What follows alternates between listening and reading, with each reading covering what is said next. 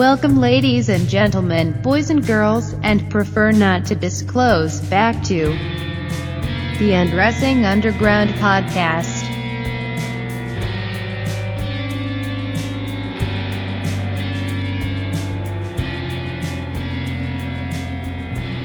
Um, I guess I'll record this.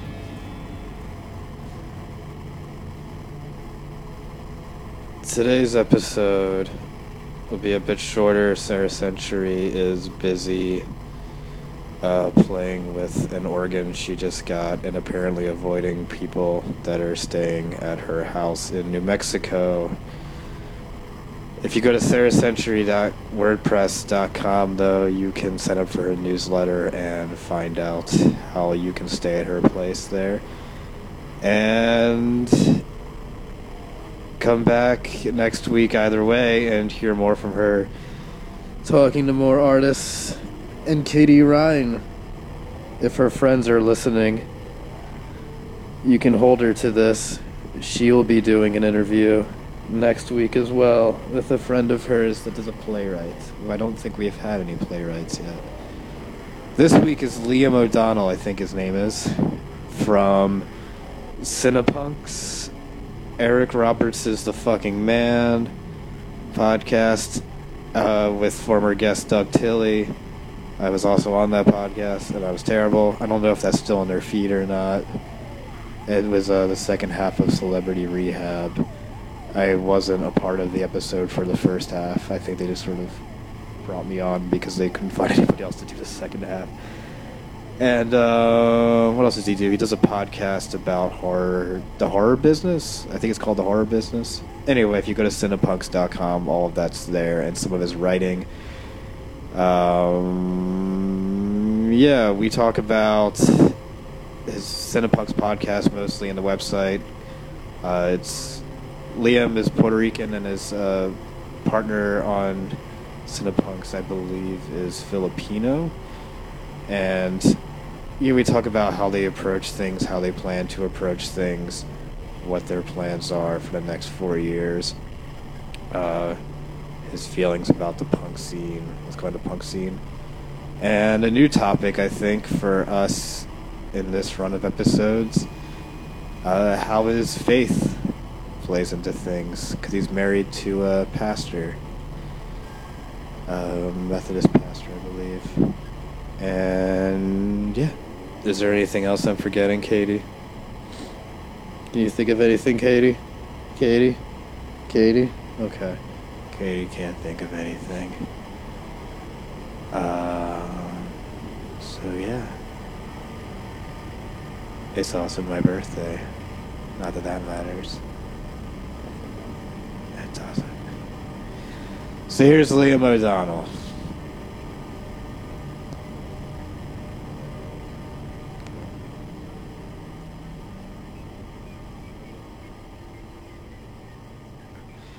Um, how do you normally record?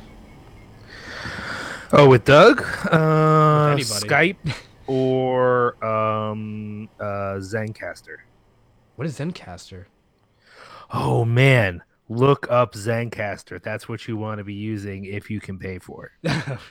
yeah, I don't have. I'm unemployed and uh, don't have any money already. So, huh. Uh, yeah, Zencastr is like a, it's a website that sort of sets up something like Skype, but it records each thing on each individual person's computer.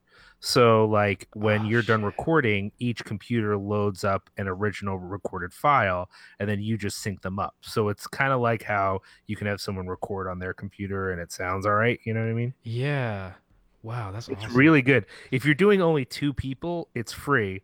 If you want to do it with multiple people, you got to pay for it. Holy shit. Uh, yeah, up to two gas records, eight hours per month. Whoa. And uh, high quality MP3. Ugh. Uh, yeah, and then twenty dollars a month or yearly is comes out to eighteen. That's not bad, I guess. For yeah, because nobody knows how to actually record themselves. I found. It's hard. It's really hard to get the people to do it. Yeah. But yeah, anyway, so you what do you do? You podcast, you write do you actually write on Cinepunx as well, or do you just do the podcast? Um, I uh, so the whole part of the whole point of developing the blog portion of Cinepunx was uh for me to write more. Like the the altruistic thing is, oh, I'm gonna put this blog portion up on Cinepunx, and that way I can um have a a platform for other people's writing. Mhm. But honestly, there was also a selfish thing of like, you know, if I'm writing for my own site, maybe it'll be easier to get it done and do whatever.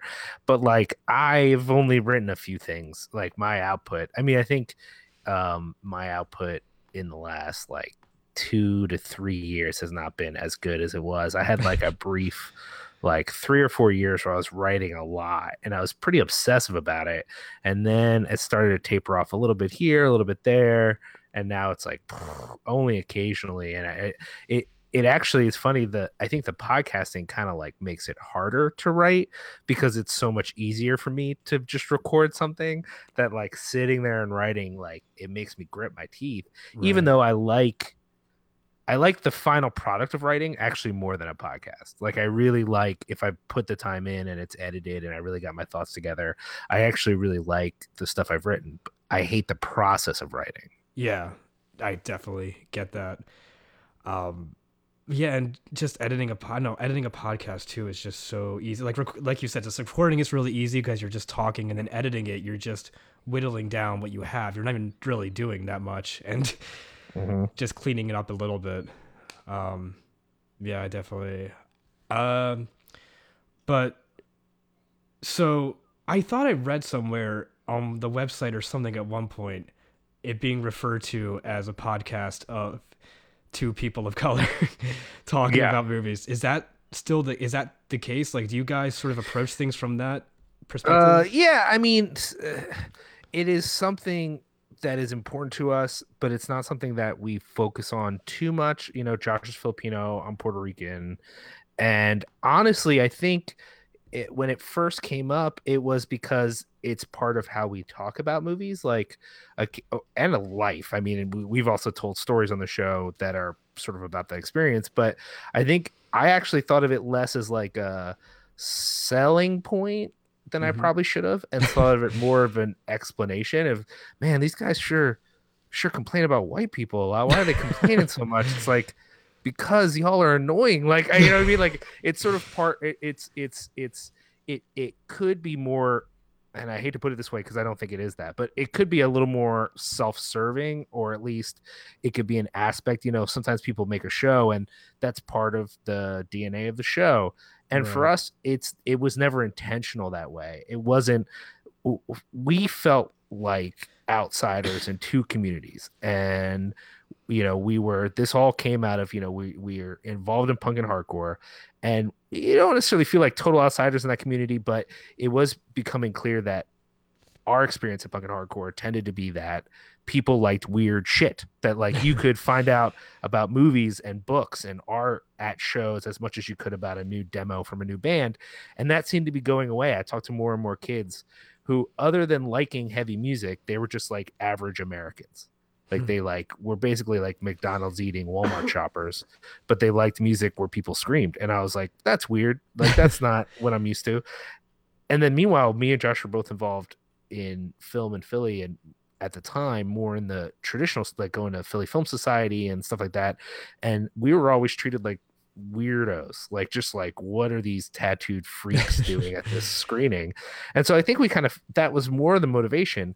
But what's funny is as we talked uh it started to become part of the show that like oh i guess it's also interesting because we both grew up as like you know one of just a few brown people at shows like that you go to punk shows and like it, it- it's never i mean a lot of people describe it as like all white and that was never my experience growing up but it was certainly ma- majority white and so it was that was always a strange experience and i think we each had our own thing with that with me being puerto rican i, I i'm mostly interpreted because i don't have an accent i don't speak spanish people sort of accept me as like uh, ambiguously brown you know Right. people sort of they don't they don't know what's going on there they don't make any sometimes they do actually make giant assumptions but you know it's, so there's sort of like a an interpretive thing there with josh you know being filipino there's all kinds of unique asian things you know uh stereotypes and you know fucked up comments and just weird things that happen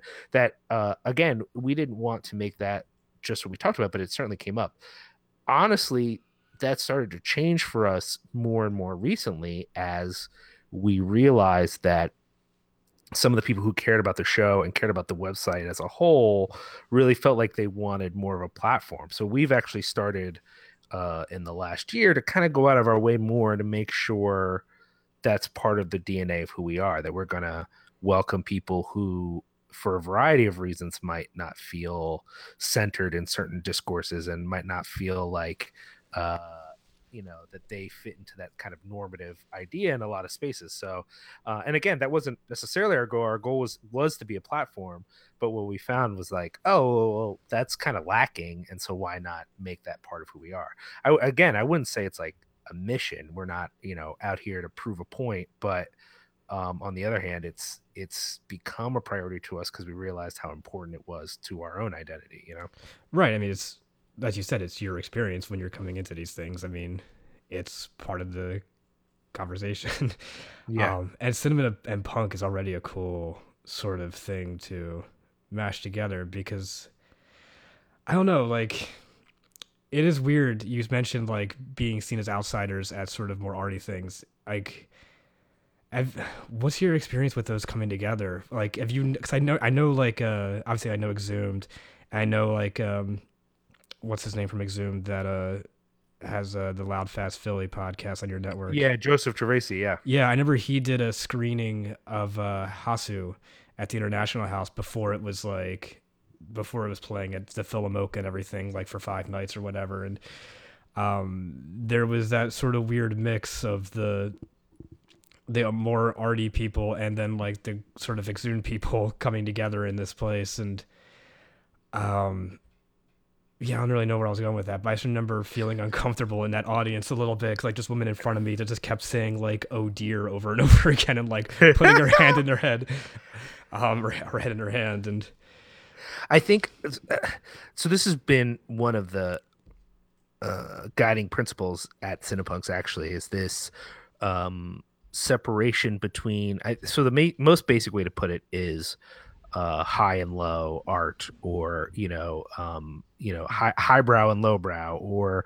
the separation between art and genre filmmaking or however you want to put it and and for us um, that's always been something we've been unappreciated of. The way the way I like to put it is um, there are separations that are kind of lateral. So like different genres you know there some might get more respected than others but they, they don't have a hierarchical relationship. Mm-hmm. but there is sort of a hierarchical relationship between perceived high art and perceived low art. And and to be fair too that sounds like well we're just attacking what's above and bringing it down. But that, that's also not necessarily the case because there's a certain elitism to liking trash too. There's yeah. a certain elitism to saying like, "Well, I just like the rawest, most rough, whatever," and like that wasn't what we wanted either. Like we wanted to um sort of smush those worlds together and and take them seriously as what they are you know the feeling that you could get as much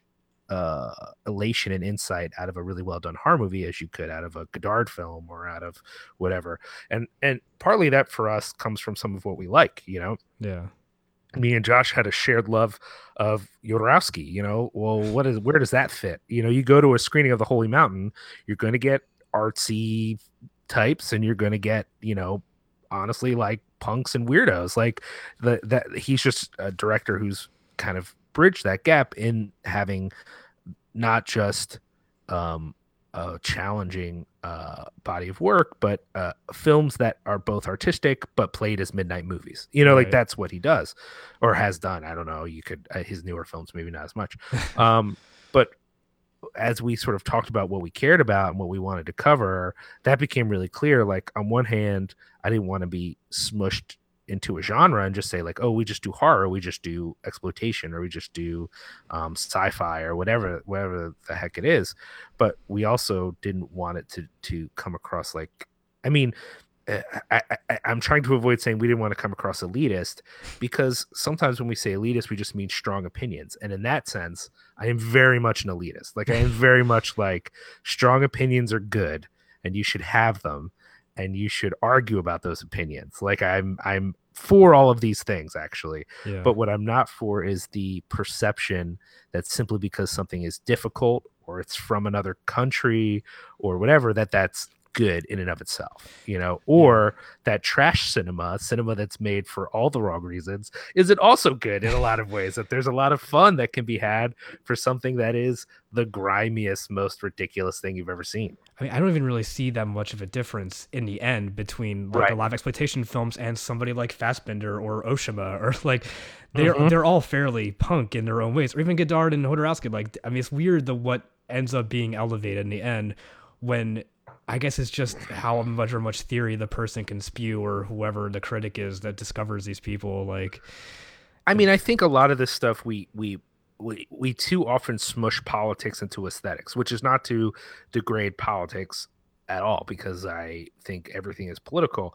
mhm. But sometimes like we we say something is elitist or it's this or it's that, and all you're really saying is I didn't like it. Like yeah, if uh, you know if you don't like boring films, you don't like boring films.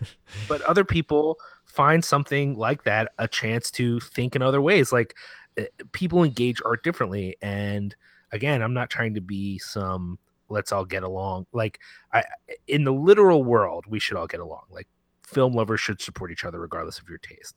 When it comes to arguing about that taste though which i freaking love as long as we all know that none of us are lesser people for disagreeing then i'm all for like intense arguments. But you, at some point those arguments are limited because you just like what you like. Like yeah, you don't like horror movies you don't like horror movies. I'm never going to play that one horror movie that all of a sudden you know changes your mind. I, I, it just seems unlikely to me that that's actually going to happen.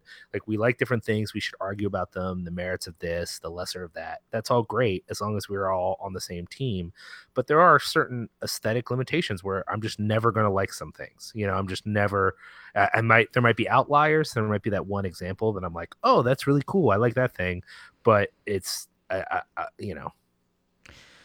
So what do you see happening now i guess um do you th- do you like see any i don't know like what do you expect to happen now i guess with a trump presidency, like how do you think horror is going to go? Like how do you think do you think these sort of i don't know i'm sort of curious actually. Do you think these this will become more divisive between like the sort of elitism in each- of these ends or do you think there's going to be more of a coming together i guess as we all I sort of fight the same battle again I mean, I've never been very good at this sort of uh, futurist kind of like prediction. Um, I, you know, i- i- if you would ask me, lots of people have been saying, "Hey, careful," an idiot like Trump could become president for a long time, and I was never one of those people. Like, I just assumed this wasn't even a possibility on the sort of scale of things that are possible.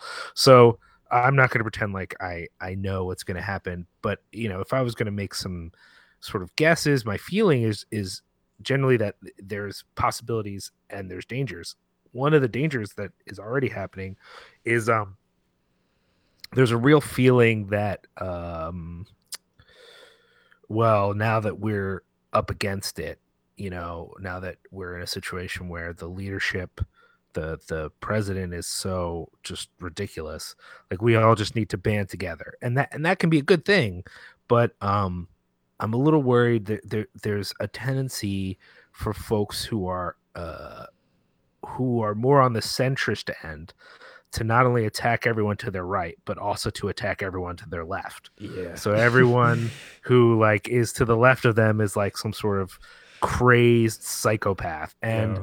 that that will bleed into art. Like that will become a narrative of like I'm the only sane person. I have crazy people on the right and crazy people on the left, and only I am that sane middle. And like that's been a problem. Like uh, that's been a problem for like 30 years, y'all. Like the middle is not working out for you. Like come on, like the sure there will be plenty of people who actually go more extreme because they see the brutality that I think is going to happen. Like uh, you know, um, uh, and there you know there's possibilities there. I, I'm not going to downplay the possibilities of um, people getting more not only more extreme in their content but in the way that they host art. Like as traditional venues kind of go away for lack of funding, Yeah. or is there going to be more DIY? Is there going to be more this? I think all that's going on, but things are also going to get more desperate. And to me, you know, I keep hearing people say like, "Yeah, uh, we're gonna have, you know, there's gonna be such a great artistic backlash." But I think what's probably more likely is a lot of people who might otherwise have had the support to make art won't be able to. Yeah. You know, just the financial reality is like, yo, I don't have health care anymore. Uh, The, the job situation is going to plummet. Lots of big, uh, you know, a lot of artists work for public institutions. A lot of people who are producing something you care about, if they're in an interim state, they're probably working for a nonprofit. They're probably working for a college. They're probably working for a state agency. And all these places are going to get screwed and they're going to lose money and those people are going to lose their jobs.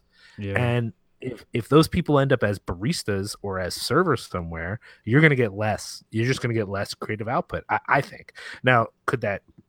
Could there be some other factor I'm not taking into account? Totally. Like, again, I'm not a futurist, but I just think that as much as there are interesting ideological possibilities, and my hope is that the the Trump era will push a lot of people even further towards being radical. That's what I want out of it.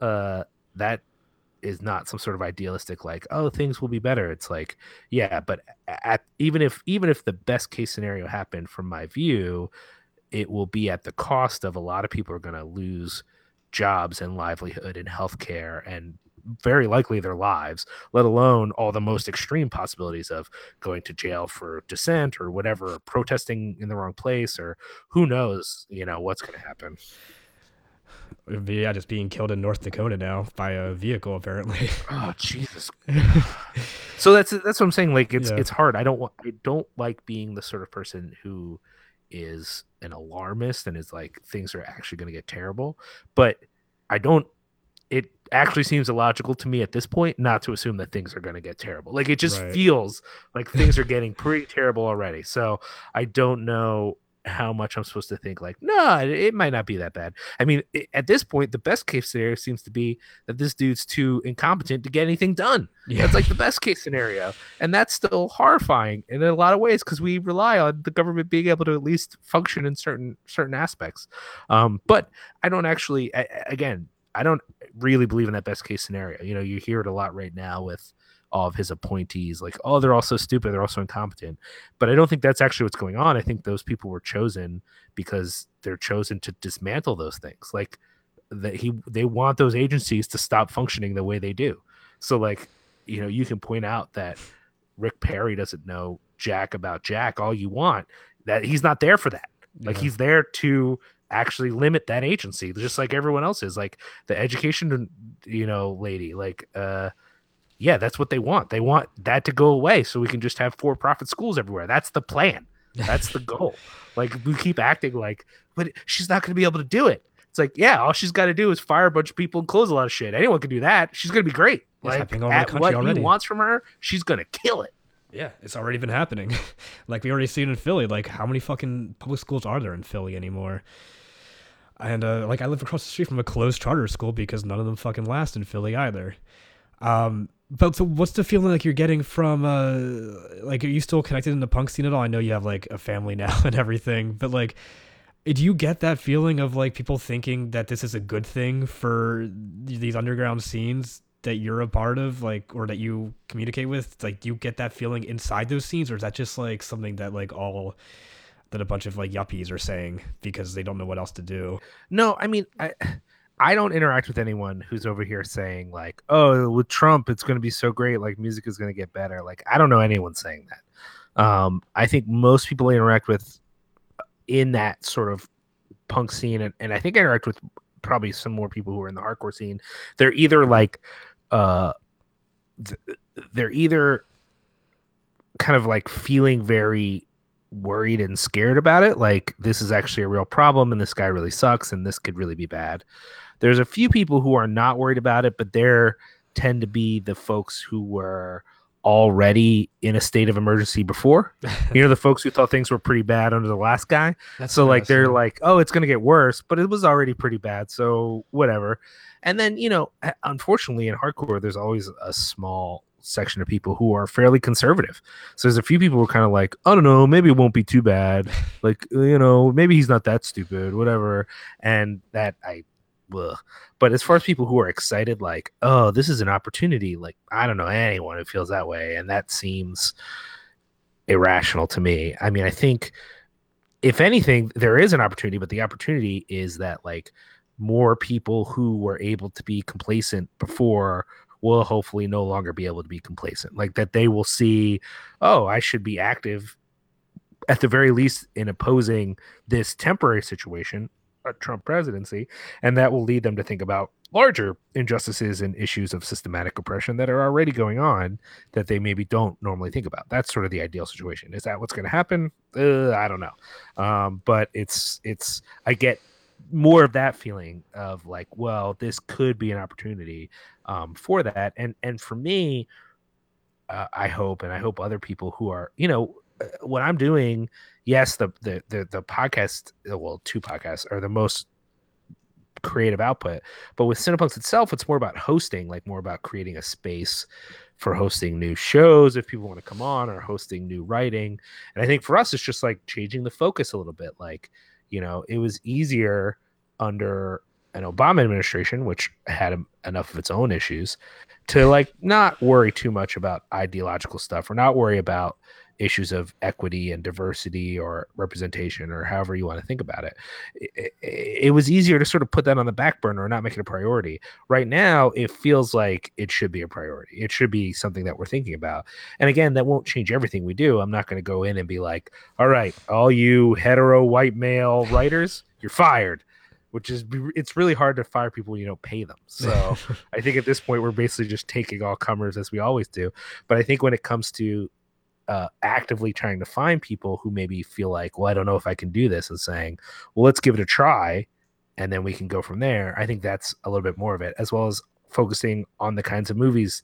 You know, I I I might have been more inclined to to focus on something that was um a little more predictable because I wanted to write about it. I think now I might be looking for to write about something that I think is a little bit less uh, expected, something more uh, from a voice uh, of someone who is not part of that kind of Hollywood system a little bit. Like that's just sort of my response to it. How do you think you're gonna go about doing that? I mean, you're talking about like films like over at like a landmark theater, or are you talking about like trying to dig in and find like people on Vimeo and YouTube and stuff? I think uh for me, it still ends up going retro in that um, I tend to be more interested if I'm finding stuff that I don't know about uh, about finding older movies anyway. Hmm. Um, but I think I would like to, you know, one of the things when you have a, a website like, and anyone can have this, if you have a website of any kind and you're covering movies or music or whatever, something someone is trying to make money off of, people will send you soliciting emails. Like you just need to cover a little bit and contact a couple people, and before you know it, your inbox will be bursting with PR emails. And I think for me, I mostly ignore those things, even if it's like from a really cool new project. I'm just like I don't have the time or energy to make that a priority. I don't have the time or energy to say, "Oh, look, like here's this indie film. This director needs to," you know. I, my thing is like, okay, are they local enough to be on the podcast? they're not. All right, done. Like I just don't care. And that was always a decision out of convenience. I don't want to spend my time doing that. It's not something I care about. If I go to a festival and I see a cool thing and I can get in contact with that person, that would be great. But I'm not going to go out of my way.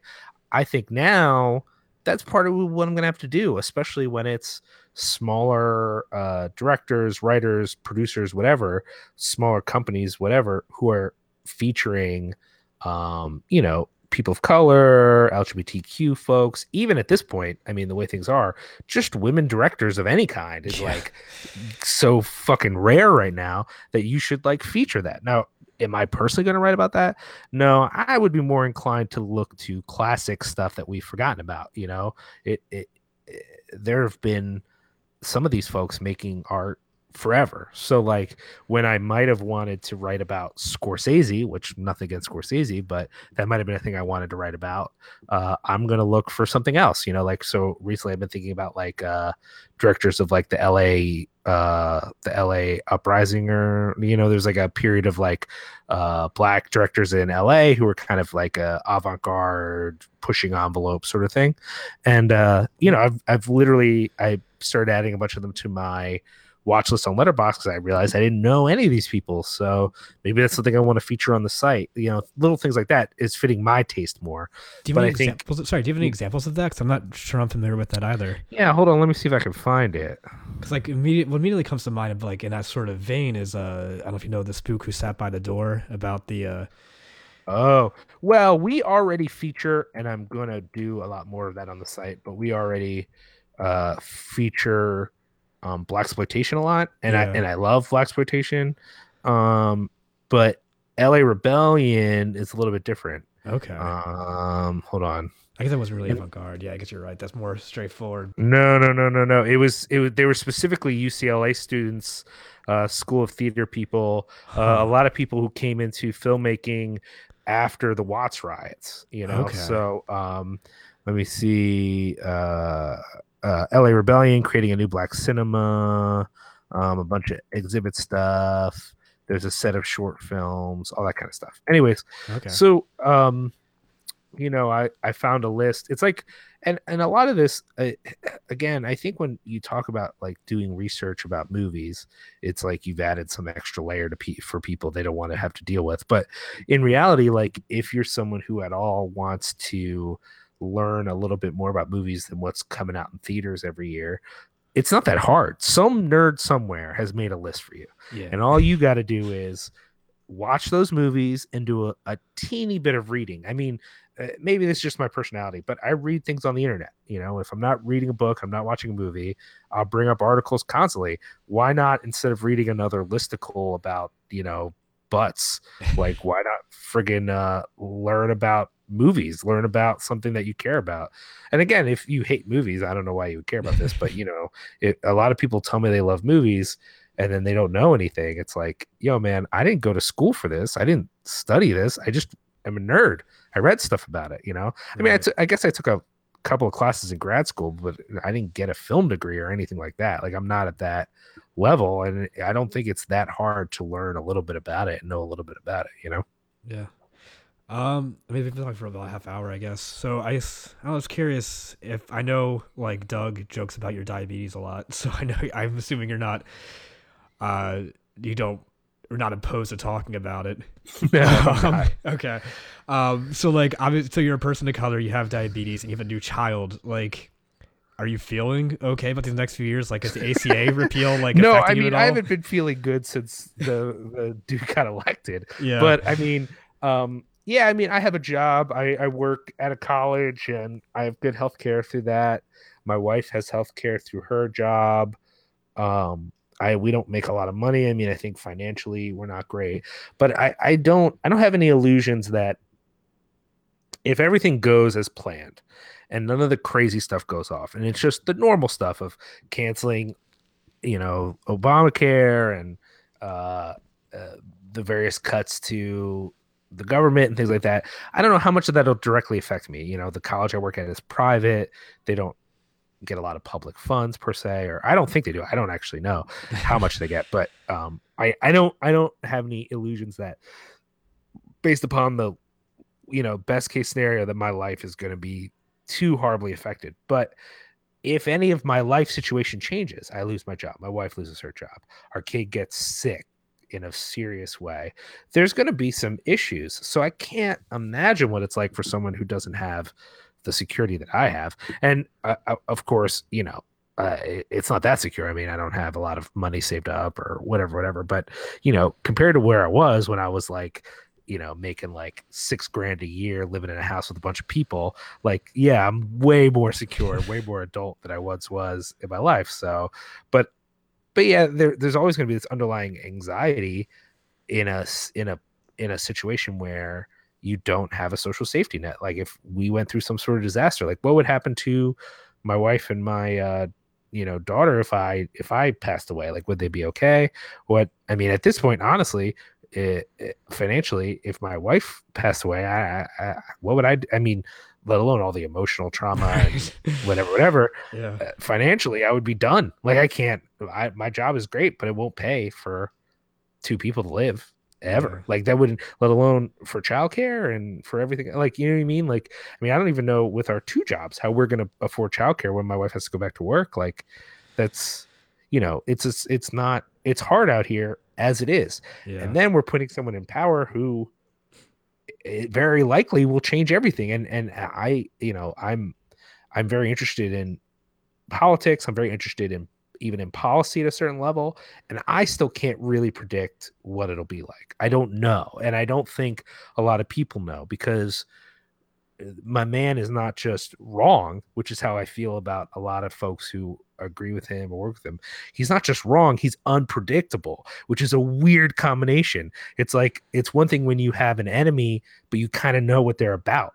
But it's like I got a guy who I don't agree with, who I think is wrong, who I think actually means me ill, and he's completely unpredictable. I have no idea what he's going to do at any one time. Like, Yeah. oh my god, how? Uh, uh. So again, I, I don't want to be alarmist. I want to say like, and therefore the world is ending. Like things have been tough for a lot of people for a long time. All that stuff. I get all that, but I do think things are going to get worse now. As much as I can acknowledge how bad things have been in the past, it's going to get worse, and I'm I'm worried about it. I'm yeah. not even a little bit afraid to say I'm worried about it. Yeah, I mean, even just on a social level, my girlfriend's Asian, and she said she started dealing with more like bullshit from people immediately. Yeah. Like, Oh yeah, like the day of, like the people started eh, just around where I live. I mean, granted, I don't live in the most enlightened area in the world, but right? uh, you know, students that I work with had people say shit to them, and you know, things have gotten uh tense overall. You know, and it was already not great. So Yeah. Well, well, actually, I'm just curious, real quick too. Does your faith like help you at all with this? Like, that's not something I have. So, is it? Yeah, I mean, I think it does. I've definitely seen it. It does for some people. I think for me, it's hard because I'm um, uh, more on the left, not just politically, but but also theologically. And so I think it's hard for me not to get bitter and not want to think about that because so many people who want to see themselves as the same team. I mean, they actually probably don't want to see themselves as the same team because I'm so heretical that they probably want to say like I don't I don't count. But in my mind, I would like to think of them as the same team as me. Like that's how I want to view it. Is like we're all part of this wider Christian family, and even if I think they're wrong, like we're all part of this Christianity thing. And they're just monsters. Like Yeah. uh, you know, eighty some percent of evangelicals voted for this dude. Like that, that doesn't that doesn't make me feel good about my faith. It makes me think like, what what is it about this thing that makes sense to me that empowered them to make such an obviously wrong decision? Which is like, you know, uh, that shouldn't be a surprise. W- welcome to Christian history. Like, You know, w- welcome to Church History 101 is reading about all the people who think they're on the same team as you who did inhuman injustices, whatever. I get that.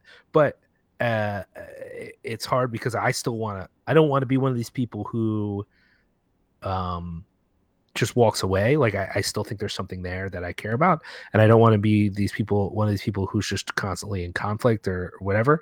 But more and more, I almost, I almost feel the opposite of what I was feeling for a while, which is like I'm comfortable with the position I'm in, and and I, and I'm comfortable with where I'm at with it, and yeah, I'm not as involved as I once was in any sort of church life, but that's because, yeah, it's not. You know, maybe it's not as important to me, or maybe I don't think it's necessary, or I'm kind of comfortable. And I, I I'm in a place now where I almost either want to completely detach, even with my wife being a pastor.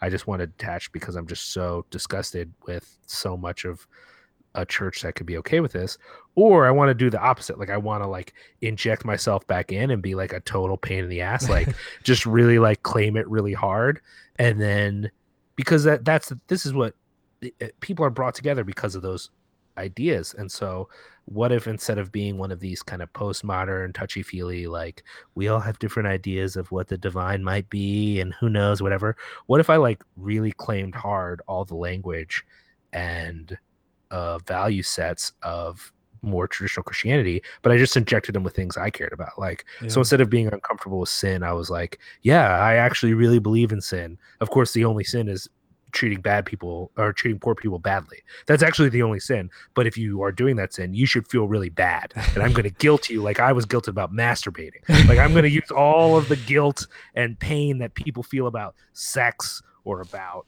uh, you know, just things that I don't think actually matter at all, and just inject it into like the things that I think matter about how like you should all feel really bad because you have bad thoughts about homeless people. Like you can go ahead and lust after your neighbor's wife, but you can't judge her for not having any money. You know what I mean? Like Yeah. that sort of thing. Like like become that kind of gadfly a little bit.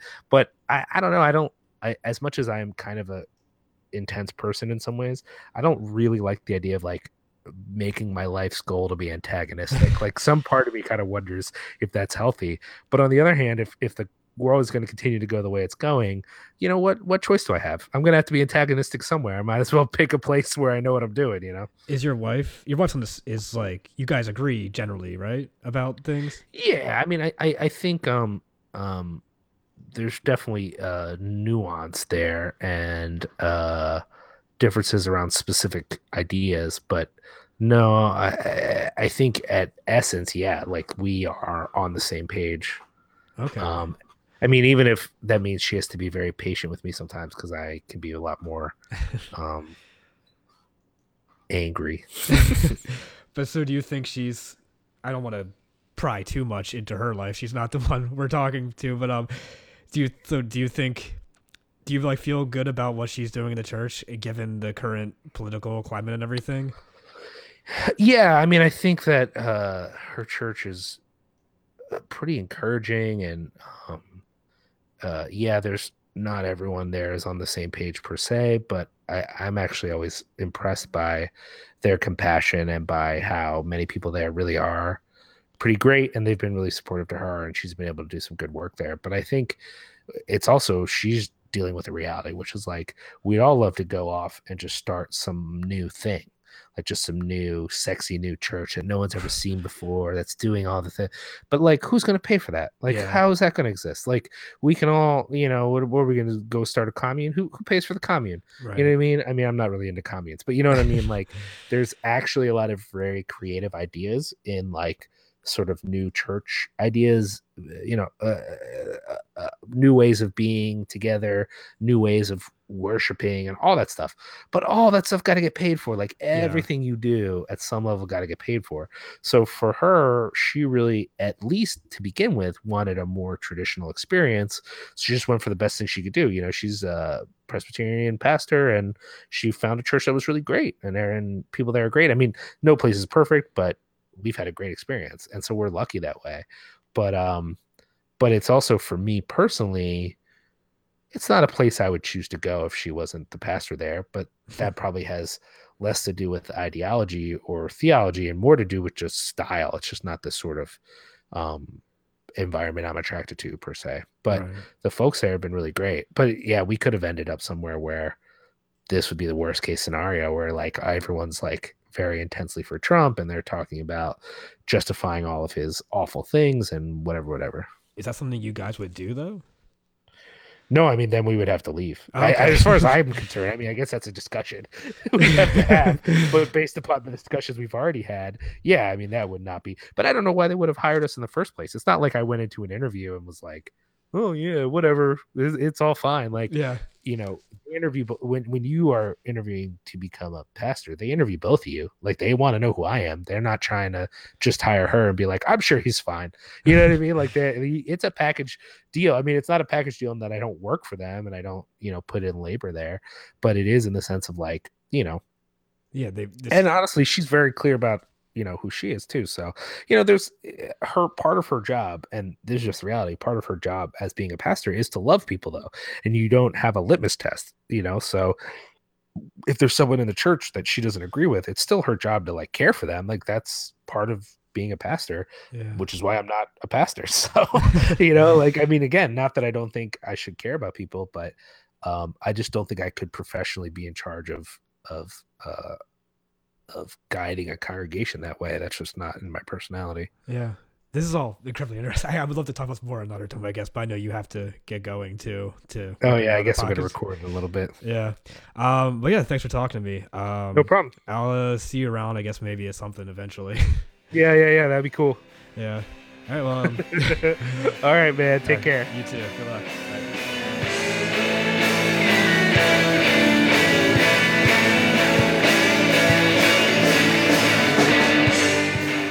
Us again next week for more conversations with Rob and Sarah Century. If you have any suggestions or interviews you would like to perform, reach out to us on Twitter or at rob at undressingunderground.com.